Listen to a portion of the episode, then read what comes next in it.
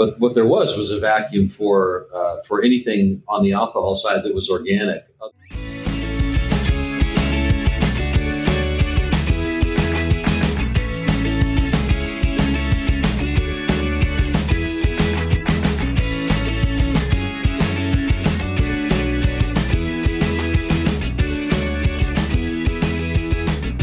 Welcome to the Exploring Washington State podcast. Here's your host, Scott Cowan. All right, so my my guest today is Keith Barnes. He is the founder of Bainbridge Organic Distillers, strangely enough, located in Bainbridge Island. Uh, Keith, welcome. Thanks for being here today. Glad to be here. So i am a lifelong resident of of Washington, um, and I just remember being younger and distilleries were a no no and all of that. And so it looks like back in 2008 the state changed Yep. And then shortly after that, you opened up Bainbridge Organic Distillers. Why? How did that process get started? And, and then we'll talk about you. But I just want to get that question out there. It's like, what was the inspiration and motivation to to start a distillery?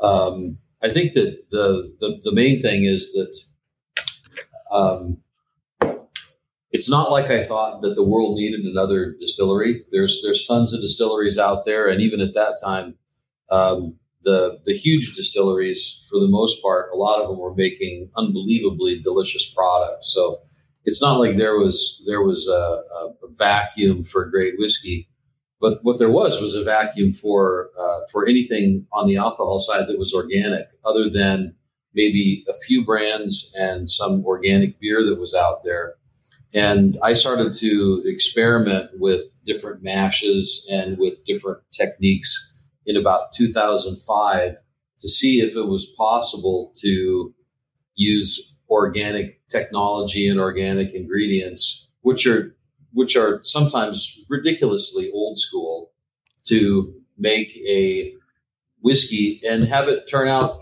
that that might be good enough that people would actually buy it. I think it's important to to note at that at at that time, buying an organic product, you weren't necessarily guaranteed to be getting a product that was better. In fact, at that time, a lot of people shied away from organic production because they thought that it wasn't going to taste as good as the stuff that that they had all of their um, you know that they had that, that has all this all the stuff in it that you might not want in there. And our tests were were were really successful and then the state changed the laws to allow for distilling on a small scale with a tasting room that was that could sell product out the front door, which was critical for us because because you know it's hard to compete if you can't get your product sampled. And um, so when they changed that law, I just put up the kit and uh, filled out the applications and uh, and went for it. And I I'd been in, at that point I'd been in the spirits industry for about 25 years in working for all of the majors uh, in, in marketing. And so it was really, it was really kind of a natural extension of what I'd already been doing. The only thing I really hadn't done at scale was actually make a whiskey and market my own whiskey. So were you living on Bainbridge Island at this time? Are you? I was. Is that where? Okay. And I, so I'm a Washington uh, uh, a Washington resident lifelong as well. I have lived a couple other places, but always ended up back here just because uh, I like it here. So, what is it about Bainbridge that calls you home? I mean, what, what is it? You know, sell Bainbridge Island to us. How's that? well, I'd say it's really it's really that it's it's a it's a perfect combination of of a lot of different factors and a way of life and and a certain kind of atmosphere. The island uh, is is heavily forested from one end to the other. Uh, most of the new development that goes on here, if it's not in the core, is at five acres or above. So we don't have tons and tons of housing going in. We don't have terrible traffic here because there's not that many people that live over here. Um, mm-hmm. It's still just a half hour away from Seattle, and you don't even have to have a car to come over and it's 25 minutes or 20 minutes, depending on the traffic, to the airport. So I fly out every once in a while.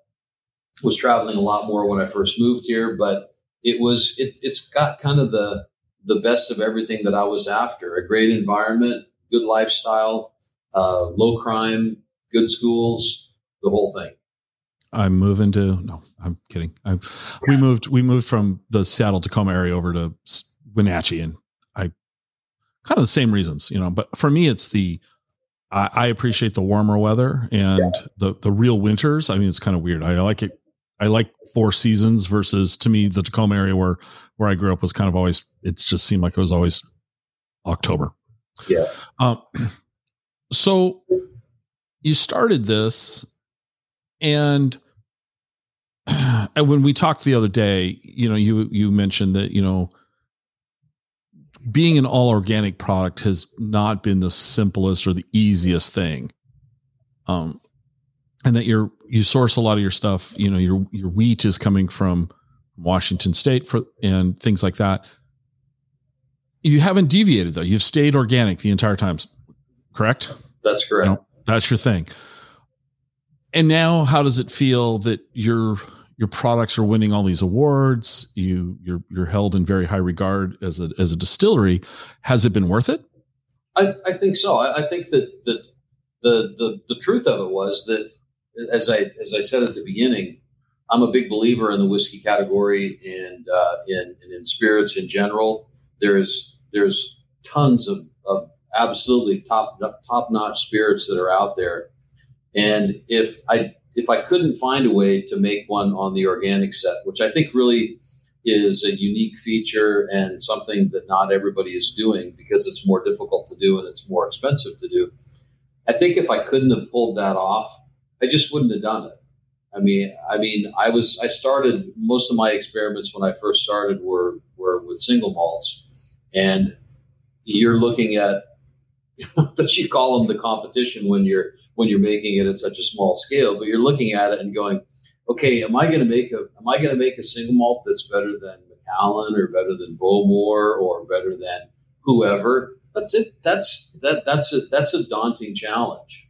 And to be able to make it organically, if you can do it, it seemed like it seemed like that's what that was really a way to differentiate myself in the market and it was a way to be more true to what my beliefs are, which are just to try to have as small of a footprint as you as you can, and and critically, uh, I'm I'm a collector of old alcohol as well. So I've got a I've got a collection of several hundred bottles of whiskey dating all the way back to I think my oldest bottle is from the 1870s and then wow. way up through the 20th century to modern. I kind of collect I, in the whiskey sets. I collect pretty much everything. My sweet spot is between the 20s and the 50s. Uh, and when you taste that old liquor, you it you're like ruined for you're ruined for that category for the rest of your life. You taste you taste a, a good bourbon from the 30s or the 40s, and you pick up your bottle of bourbon that you spent hundred dollars for at the store, and you pour them side by side, there's, there's not even a contest. It's not even, it's like that other bottle. That new bottle shouldn't even be on the table. It might like, it might like infect the old bottle because the old stuff is so marvelous. It's just, it's unbelievable. And one of the other reasons to go organic was as I'm doing the processing and, and we're wrestling with formulas and we're wrestling with how do you actually bring this stuff off without modern enzymes and with all, without modern uh, yeast nutrients and, and, and salts and all the rest of it? How do you turn the clock back and actually do it? One of the goals was maybe by simplifying it and by using ingredients that weren't genetically modified and weren't the product of, of, of a big lab. If you're forced to make it the way that they used to make it, and at the time, most organic grain that you could get was all throwback grain. It was grain that had been developed uh, early on, you know, maybe in the 60s, maybe in the 50s. It was it was the product of, of selective breeding. They're trying to put traits into the grain that make it resistant to some of the pathogens that were impacting grain at the time, funguses and molds and stuff like that. They weren't doing it for high yield and they weren't doing it for homogenous flavor they, they were doing it because well, this makes you taste these old you taste these old grains, and they all taste different. You could have six different kinds of wheat sitting in front of you, and none of them taste the same, and all of them taste great. And you do a combination between a modern commodity soft white wheat and this old school organic soft white wheat. It's not even a question.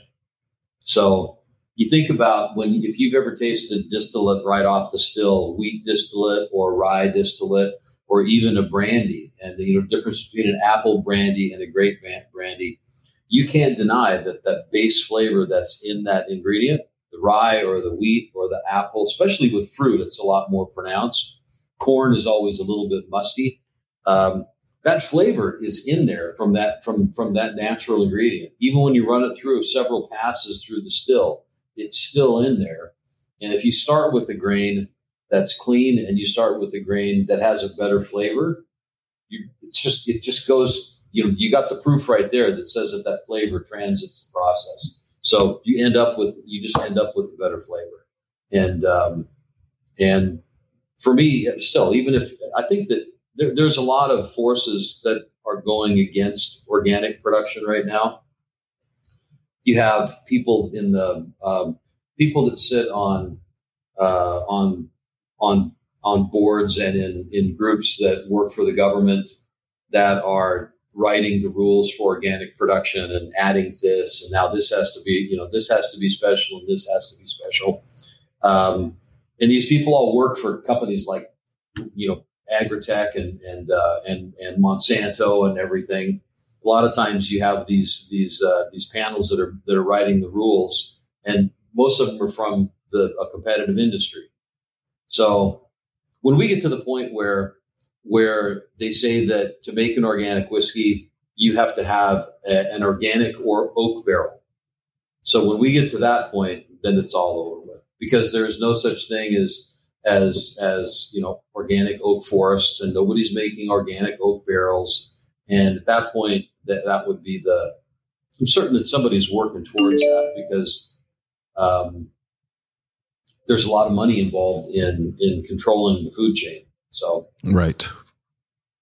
I'd like to go back to something you said about your whiskey collection. Yeah.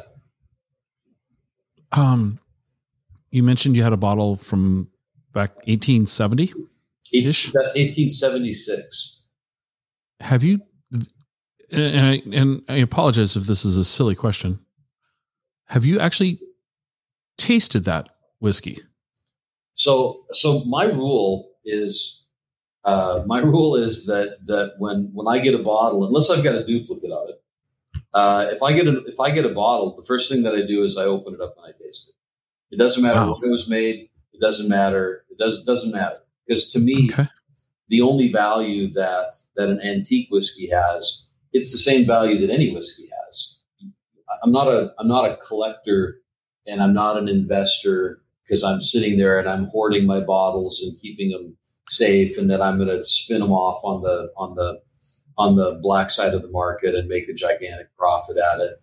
Um, that's that's really to me, it's about it's about sharing it, and it's about using it as a way to educate myself and educate other people that uh, that these that these products were out there and that they're fantastic and it's a way to draw a line between what they used to make and what we make today, and to say we can find a way to make product this good. We just mm-hmm. have to figure it out. Before there was high speed gas chromatography, and there was before there was electron microscopes, and before we had computer algorithms that were running our cuts on the still, and before we were using refractive technology to determine what was in the distillate, all this other stuff before any of that, you had guys that were making this stuff. It wasn't by the seat of their pants. They understood to the degree of, of science available what was going on. But they had to figure out, well, how do we get in the middle of that process to make a, to make a really good product? And then how do we make it consistent?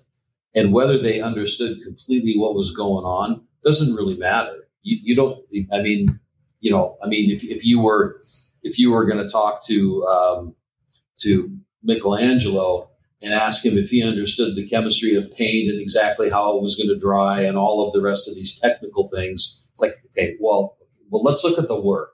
What really mm-hmm. matters? Is it the understanding of how it got there, or is it understanding what happens when you're doing it and just using that as a base for what you have to do, and then just striving to make it excellent? I think it's really the latter. The former does. The former doesn't matter. It's a it's a nice to have now to be able to to to run samples through gas chromatography and to be able to to uh, analyze what what you have. It's it's great to have that, and it informs you of where you are in your process and what you might have done wrong if you're trying to remedy something. But it's not a it's not a set of uh, of thresholds in a computer that once you reach a place, okay, all of a sudden everything changes now. It's like no, it's you, it, you have to you know yeah you you can do it that way, but doing it by hand, I think you're making a product that people are gonna are gonna consume. People's uh, array of of what they can smell and what they can taste is is is incredibly sensitive. People can taste things down to three, four parts per million, and it's like, okay, well, yeah, the computer can tell you what's in there, but you probably, if you if you study it, you can find a way to tell yourself as well. Okay. So, out of your collection, can we narrow it down to one? Is there one that has risen above all? Like you're like, this is amazing. Oh, there's there's so many of them that are amazing, but uh, um,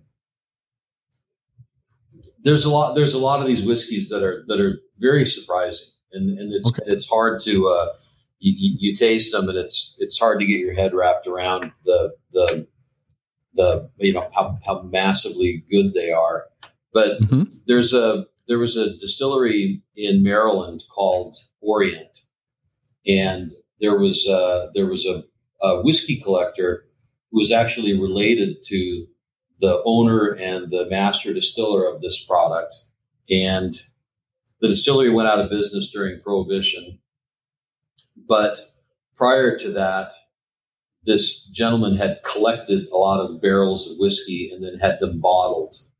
And he passed away early 1900s. Um, his wife, who who took his who had his estate, passed away in 1943, and then all of these bottles went up on the auction market. They actually uh, auctioned them off. They held an auction at the Ritz Carlton in, uh, okay. in, I think it was in November of 1943. And the majority of these bottles were purchased by big fancy restaurants that were saving that were using the bottles to pour for their for their their best and, and most wealthy customers. And so this stuff got bought and then they just poured it out and people loved it. And that's what you should do with it. You should you should you should drink it. But I have a bottle of, ni- of, of 1890 Orient Rye, uh, Maryland Rye whiskey, which is different than Pennsylvania Rye and Kentucky Rye and Indiana Rye. They were all different back then. Okay. And and it is probably one of the most unreal spirits that, that I have in my collection. There's a lot of them, but it is one that kind of stands out. It's uh, it's like nothing that I've ever tasted before, and uh, and it just and it's a favorite. I don't have much of it left. In fact, I I, I decanted it in uh, in a little 200 ml bottle just so it wasn't exposed to so much air. But uh, I'm doing a.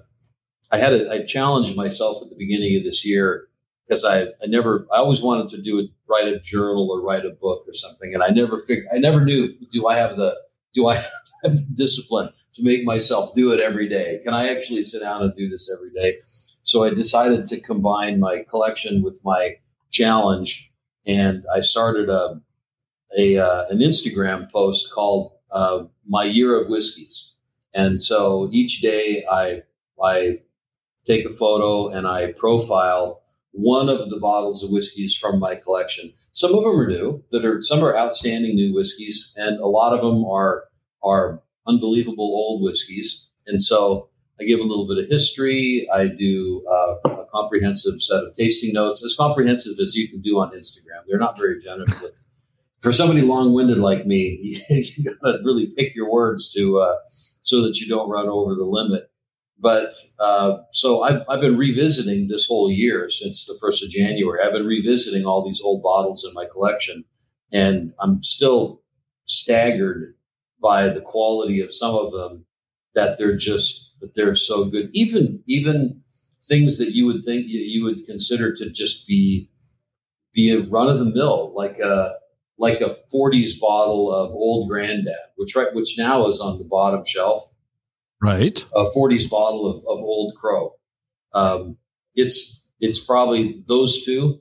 Those are probably those those whiskeys are probably some of the best old whiskeys that you can find. That product is so good, and people people just don't have a clue. The company that Jim Beam purchased uh, purchased uh, Old Overholt and Old Granddad and uh, a couple of other and Old Crow and a couple of other products in the 80s from a company called National Distillers.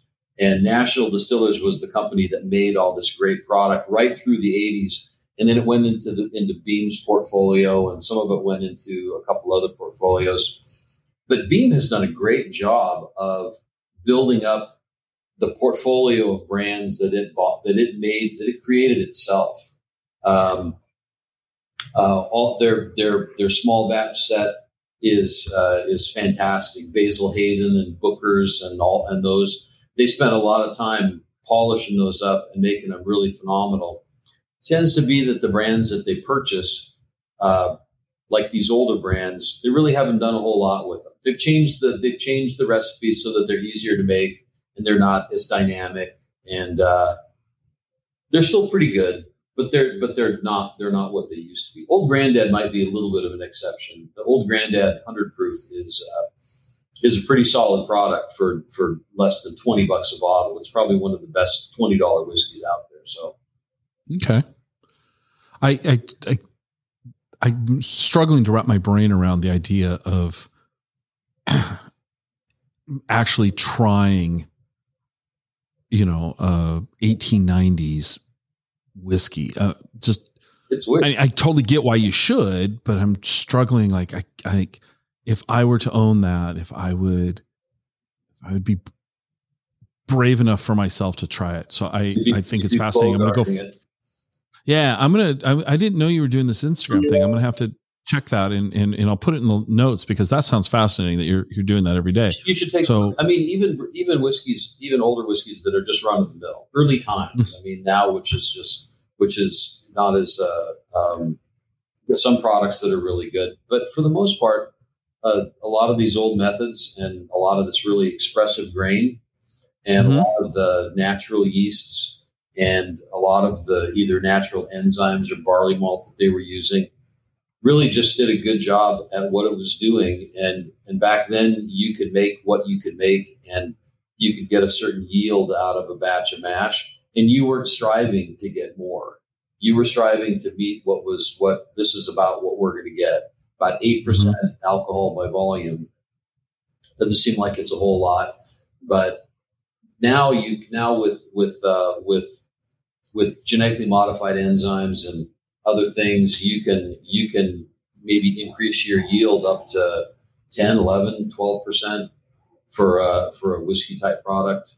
Uh, maybe even more for a clear spirit like a like a base for a gin or a vodka. But to do that, you're really using technology to turn something into a carbohydrate that wasn't really intended to be a carbohydrate. You're getting a little more alcohol out of it because the yeast eats carbohydrate eats sugar, and then it, it then it then it uh, then it then it produces alcohol. Um, and I don't know. I don't necessarily know that that's that that's the best thing. That you're that you're you're you're getting a higher yield of alcohol, but is it really, you know, is it the alcohol that you want? For me, I'm, right. I'm resigned to I'm resigned to living in in the caveman days and doing it old school with all of these old inputs that we have here and just trying to trying to perfect it as much as we can perfect it, and then to continue to work on recipes and to continue to continue to work on uh, on aging programs and just to, to, to just whittle it as much as you can to make that stick as sharp as you can make it. So it's as, as as good as it can be right now, and then always focusing on trying to make it better. Well, it's obvious because you you've won numerous awards for for multiple multiple products here. And you can I- knock me over with a feather on some of that stuff. I I I just I wanted to make good stuff. I never knew Mhm. we would win um, world's best vodka and world's best wheat whiskey six times now. It, it's to me, it's it's uh, it's it's it's it's awesome, but it's uh, you know, it certainly wasn't expected at the beginning. So I want to ask you to educate me on something here, and I'm going to probably mispronounce M- M- Mizunara. Mizunara, M- Mizunara. yeah, Okay, I'm I'm aware that Japanese whiskeys have some. Re- there's some really great Japanese whiskeys out there. there are. And so first off, so this is, I, I jokingly say this is my show. I get to ask the question, so I get to learn. What, how would you define a Japanese whiskey? What makes it different than say an American whiskey? And that might be a really naive question, but first off, can we, can you just explain that to me? What the inherent difference is? Well, I think the origins of Japanese whiskey are pretty are pretty young. They didn't really make whiskey in Japan until the twenties, and Okay. and and pretty much up until up until really modern times, the majority of the Japanese whiskey that was being made was made on the Scotch model. So, so the, the barley was coming from Scotland, and they were using yeasts from Scotland, and they were using stills that were patterned after Scottish stills if they hadn't been made in Scotland.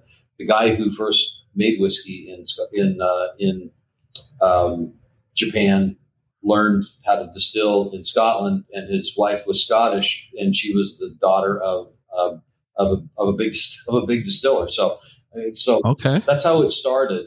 But I think that they, I think that the distillers in that country have, they have, they have a, a different, they have a different perspective, and I think that they're looking for, they're looking for excellence, and they're looking for, they're looking for inspiration, and they're looking for nuance, and they're looking for new avenues to travel.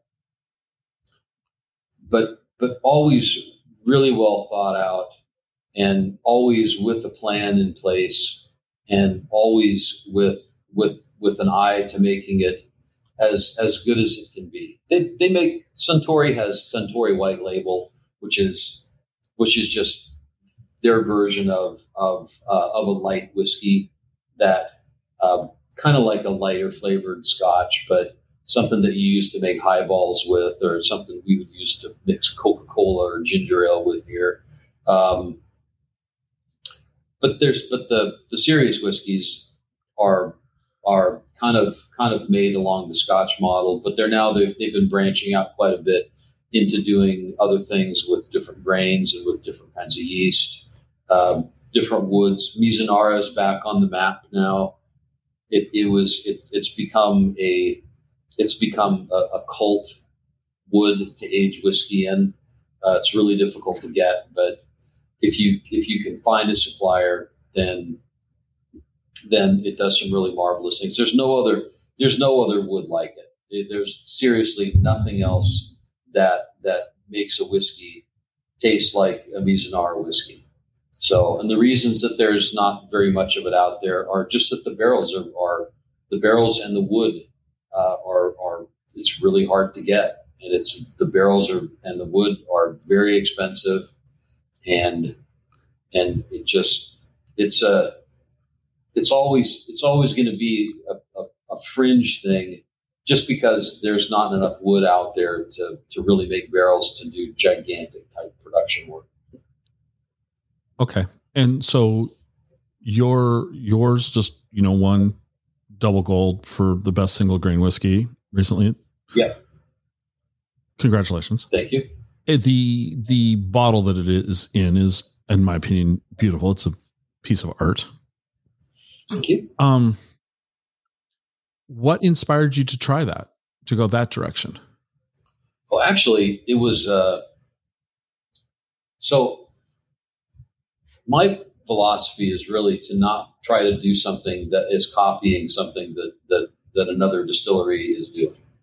If somebody's doing a great job of doing something, and I don't think that I can find a better way to do it, then usually not going to go that way because it's hard enough to come up with a unique thing and then to have a bunch of people jump on top of it and try to and try to copy it. So that's that's just hmm. that's that's bull. So we we uh, um, there was a village on Bainbridge Island in the 1880s, and it was there till through the middle middle 20s, and it was called Yama. And in Japan in the in the 1880s, there was a lot of upheaval due to the government and the uh, and the society westernizing, and different classes of people were kind of either thrown off their land or thrown off their role as being um, samurai or there was just a lot of upheaval there and there was a lot of immigration out of japan at that time and a lot of it came here um, okay. and we had a village that, that was set up here called yama uh, out by blakely harbor where there was a big lumber mill and the people that came over here first off came over uh, were just men and a lot of them were working at the mill and then they sent for their families and then they created this village that was up on the hillside, and it stood until uh, the timber industry collapsed and the mill shut down.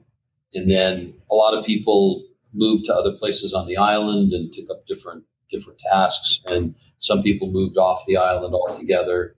Um, and this village, by the middle twenties, uh, burned to the ground. The fire started there and it, and it burned down and it just stood. It's on a really terrible piece of land that is hard to build on.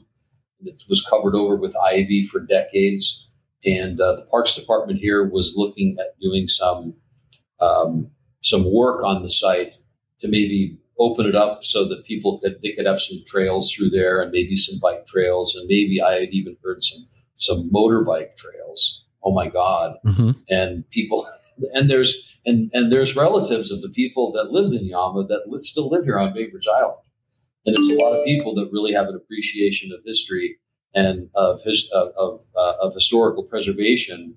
And there was a cry that went out that said, "No, we can't destroy this site." Um, and some research was done on it, and it was determined that it was one of the last uh, first generation Japanese immigrant village sites that was still in existence that hadn't been developed over. There wasn't a parking lot on top of it or an apartment building or a housing development.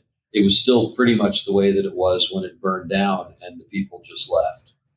And so we decided, and there and there was there was a lot of talk about putting together a foundation and starting to collect money and doing some examination of the site. An archaeological dig was in was in was in the conversation. They wanted to catalog everything and really gain an understanding of what that 1880s immigrant experience was like, and then to expose that and use it as an educational tool, um, and uh, and and to really just preserve everything, preserve what we could know of it before all of that was gone. And so I decided, well, I've always thought, hey, we should be supporting all these local things more than supporting things that are in these far flung places. We can have a bigger impact at home and we could throw some money at it, but we also could maybe make a product and we could sell the product and we could throw that money at it, but we also could gain a lot of notoriety and a lot of exposure for the for the the issue, which in this point was preserving this Yama site and we could get people involved in it in a way that wasn't just hey we're throwing money at it. We could get them involved in this this visceral way where they were looking at the whiskey and they were understanding what had gone on and they were valuing the whole thing. And to me that that's that's the money shot. When you can do something like that then you're then people are remembering it and they're really understanding what you're doing and and you don't have to go out and sell all that stuff they take it in when they when you when you approach them through an avenue like whiskey that they might, might already be interested in. And so for the first two years that we had this product, we worked on this product for quite a while, and it was very, very difficult to pull off with sourcing the oak and everything else. It took us three years just to source the oak for the first time. Oh wow!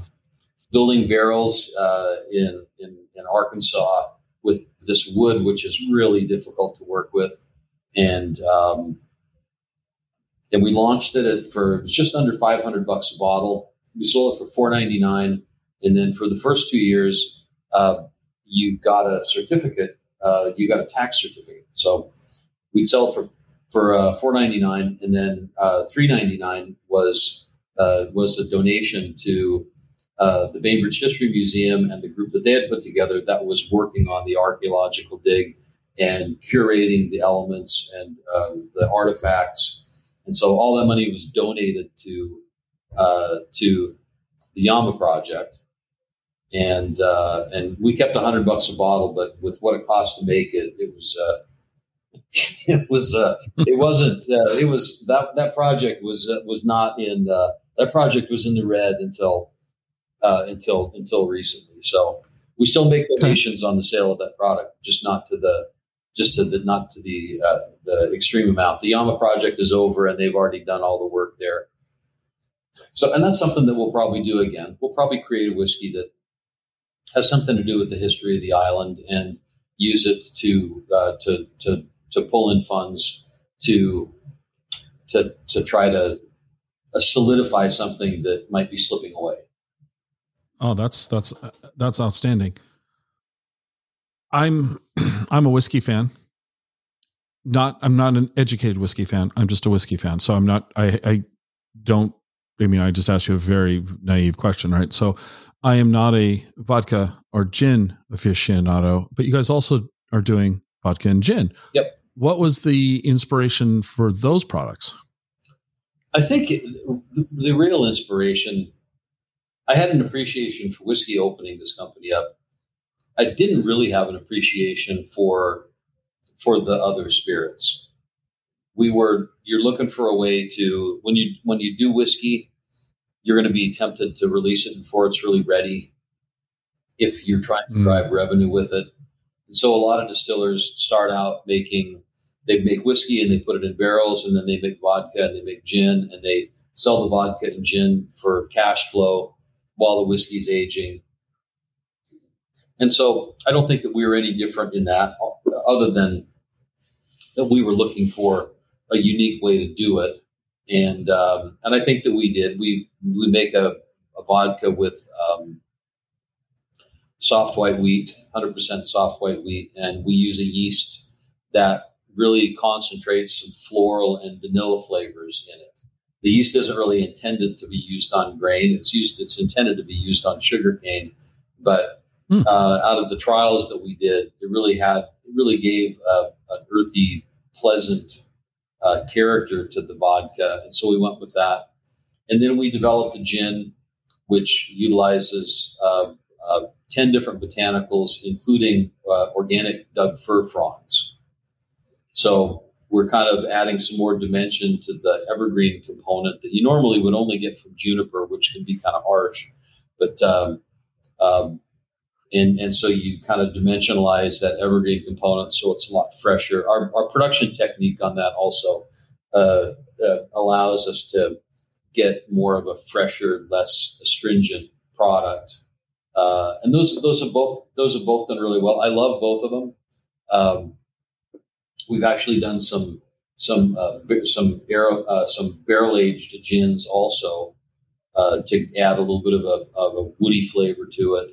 So those they're they're great products. I think that they're um, they're not our focus. Our focus is really is really whiskey. I think if you look at our portfolio, we have we have one vodka, we have uh, we have two standard gins, and one limited edition gin where uh, where the gin is aged in Islay whiskey casks, so uh, smoky whiskey casks, uh, which is really interesting. Uh, and it's definitely not for everybody, but bartenders love it. It really makes a unique gin cocktail, especially when you're adding other things to it, adding bitters or adding other liqueurs to it. Makes it really interesting. Uh, but on our whiskeys, we have um, We've got uh, we've got five whiskeys that are in actually six whiskeys that are in continuous production. So we have our Battle Point, which is our standard wheat whiskey. We've got a two islands series of whiskeys that start as Battle Point. So when we have barrels of Battle Point that are that are done, we are emptying them into uh, casks that held products from other islands around the world. So we have an Islay whiskey cask, uh, Battle Point. We have a Barbados cask, and we have a uh, Hokkaido Mizunara cask. Uh, and then we have uh, our Yama whiskey, and then we have our Whiskey 40 Saloon bourbon, which will probably be released in the next, I don't know, the next couple of weeks. We want to try to get it out for for Father's Day, and then okay. that's when that one takes a, a historical bend too. Uh, on the north end of this island, back in the 1800s, we had two lumber mills here. We had we had Blakely, the Port Blakely mill, um, and we and we had um, the Port Madison mill at the other end. And uh, the Blakely mill was like was like a regular mill. The Port Madison mill had a mill town, and the owner was a teetotaler, his wife was was a temperance activist.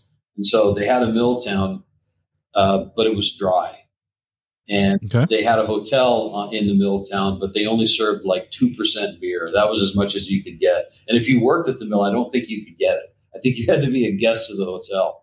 So the people find a way. And there was illegal distilling going on. And there was even somebody that was in a that had a boat. They had a dis, a dis, little distillery on a boat, and he they would pull up, and people would go down and, and get moonshine from this guy in a boat.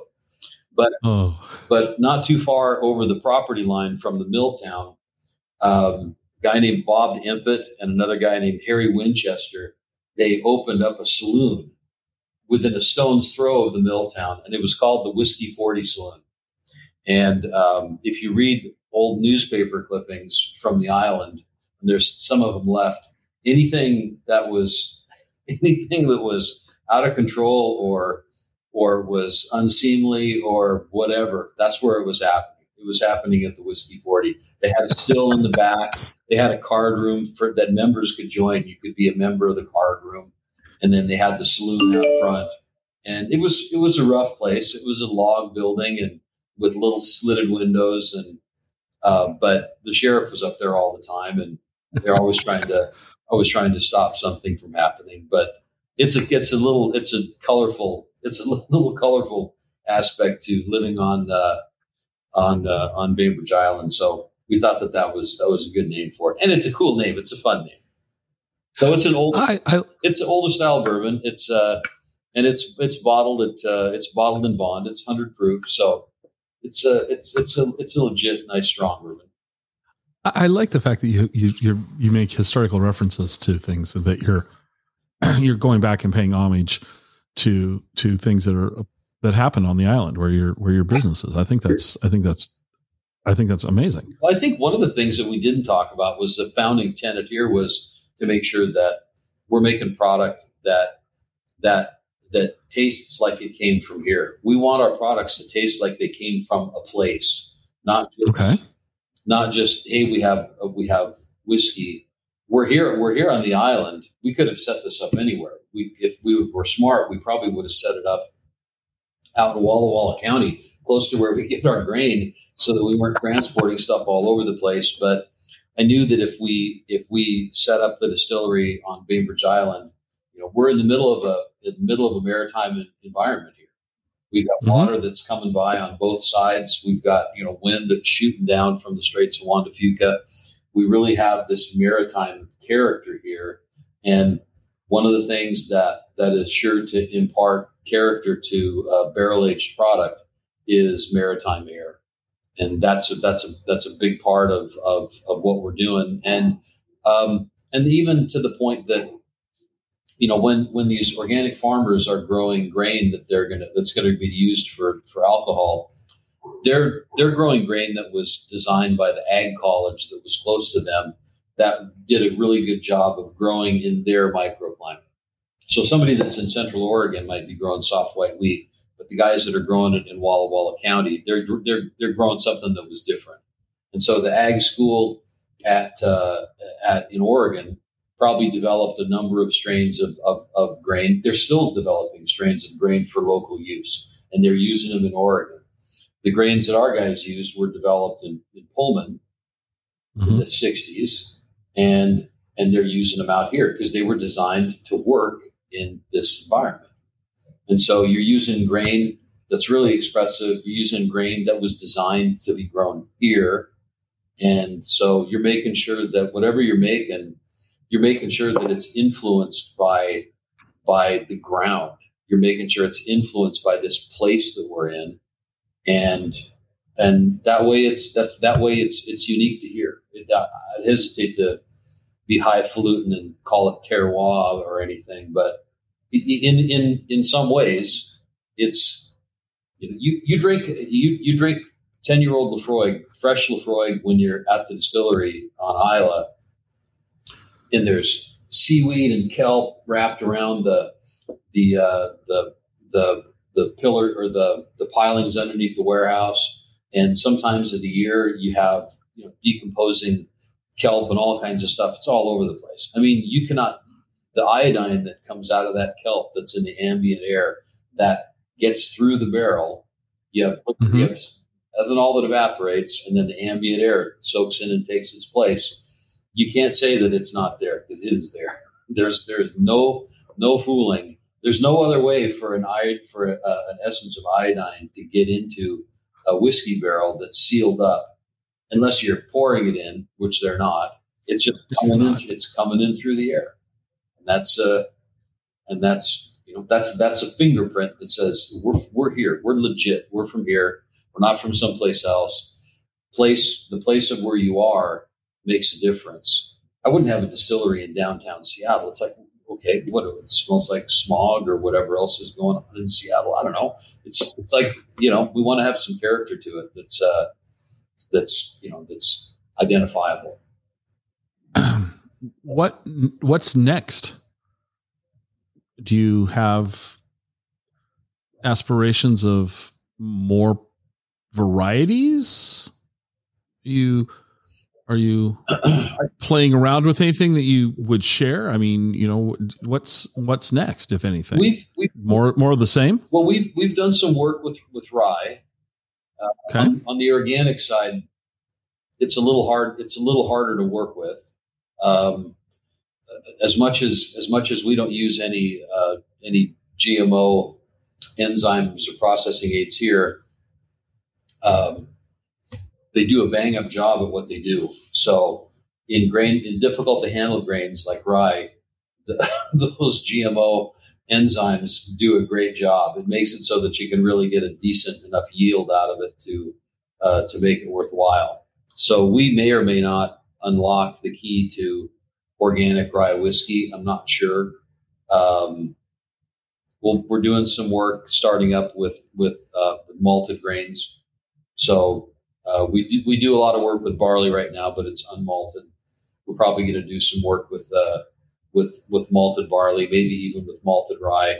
Those are those would be those will be years off. I don't think mm-hmm. there's there's none of the whiskeys that we have now that are in a barrel for any less than five years. So it still takes a while to figure it out, to architect the product, and then and then run your trials, see how they measure up to what it is that you were going for, and then and then and then start putting together a production plan so that it uh, you can consistently pull it off.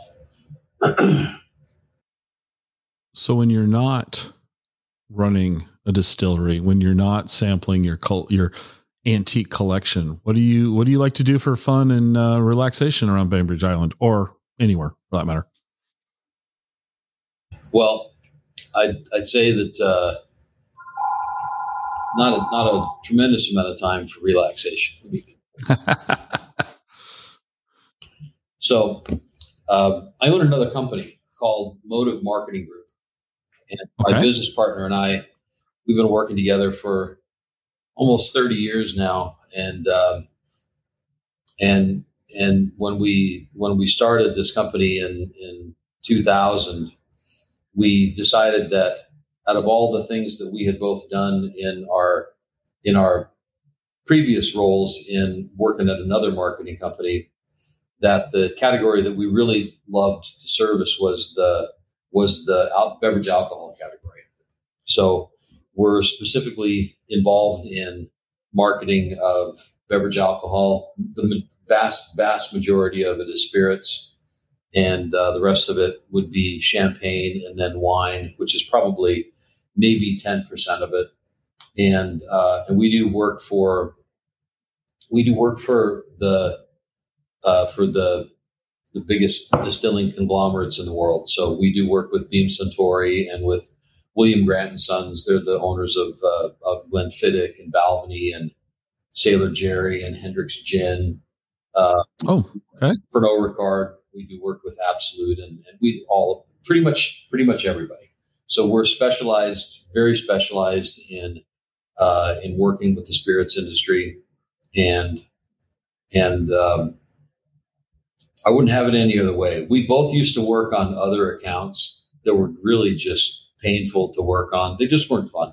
The spirits industry has got is really populated by people that are really fun to be around. Every once in a while, you get somebody who's not fun to be around, but for the most part, the people people are always in good humor. The margins in the beverage industry are pretty good, so people aren't looking always necessarily looking for a way to do it cheaper they're looking for a way to do it right, and and and it's a and it, it's a good place to be. And we've been doing it for a long time, and I think that both of us have uh, we both service different different parts of our client set, but it's doing it for 30 years. Gives you a lot of experience on knowing what it is that you need to do to get something done without having to execute a research project or do a focus group or bring it just you know there's experience matters when you've been in the trench for a long time and there's really no replacement for it. It's a lot of fun. It's a lot of work but it's a lot of fun. So i have two jobs one of them is a booze job and then the other one's a booze job and then on part of my off time i have a booze posting that i do so I'm, I'm catching a thread. A, sim, a there's vague similarity. So we we um, you know when when we're not locked down in COVID, we we like to travel to different countries and and um, we have horses and and we have you know we've got a piece of property out here and we've got chickens and and uh, you know it's a it's it's it's it's a, it's a it's a nice place to be. It's a it's a really nice place to be. So if people want to find out more about you and you're in that, where can they where can we where can we direct them? Well, I think I think that uh, I think that uh, the distillery website is probably the best place. So uh, motivemktg.com. But uh, no, that's the motive website. That one is like that one's like all business, all business okay. play. Uh, the the the Bainbridge Distillers, uh, BainbridgeDistillers.com website. Um, if people have questions or or people uh, want to make contact, uh, there's a little bit of a bio up there, but don't spend a lot of time on that. But certainly, anybody that wants to know something or anybody that wants to have a chat, they can come in or they can call, or and uh, we'll try to we'll try to talk through whatever it is that they're interested in talking about. This is this this is a this is a this business is a, is a it's a privilege to be in this business, and it's a privilege to to to uh, to talk with people that are enthusiastic about it. It's a privilege to make products that get to sit on the table when people are having good times and when people are having serious times and people are celebrating milestones. Um, you know, we've got we've got a group of guys that it's a it's a multi generational thing now. So this group of guys that uh, their family, all the all the guys, and now some of the women in the family go up to Alaska on a fishing trip every year. And the first year that they went up was the, I think the second or third year that we had whiskey.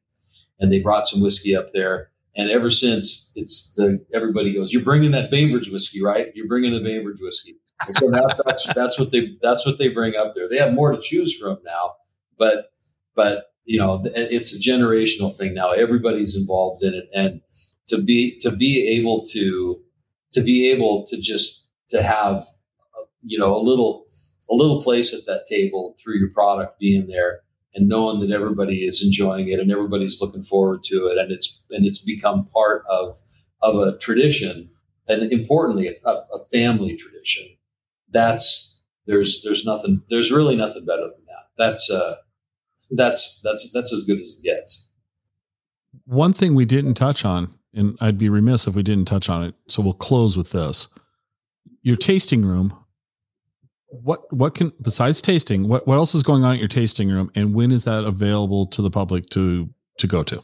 For now the tasting room is open uh, four days a week. It's open from wednesday through sunday we're open noon to five and you can do tasting flights of of anything we have so there's tasting flights for the um, for any four of our standard products there's a separate uh, fee for tasting Yama, uh, which at least lets people know before they spend a lot of money on a product if they're going to like it. And mm-hmm. um, we're just now within within the guidelines that are available to us. We are starting to give tours again. We might be working on a virtual tour program, but okay. Um, we love giving we love giving tours and showing people what it is that we do and, and how things work and how the stills work and uh, to make it as educational. If you have a 50, if you have 15 minutes, we can give you the Cliffs notes. And if you have an hour and a half, then, then they'll probably come and get me and then I'll, then I'll, I'll talk about it as long as somebody wants to talk about it. Well, I, I'm looking forward to taking a tour. I, am I'm, I'm looking forward to coming over and, uh, taking a look at this because it's fascinating. And I, I really think the, attention to detail that you're you're putting in and and and I like the fact that you're you're you're positioning yourself if, if, in other words you're you're acknowledging that there are good products out there great products out there and you want to bring your own variety to that and not you know and find a place at the, like you said just a second ago finding a place at the table i i just think it's it's very intriguing to me and I uh, I tip my cap, and I I really look forward to uh, like I said, coming over and taking doing some tastings, but also getting a tour one of these days. Yeah, so be fun. I will coordinate that with you. Yeah, please do. Okay. Well, thank you for being here today, and thank you for having me. It's been uh, it's been great.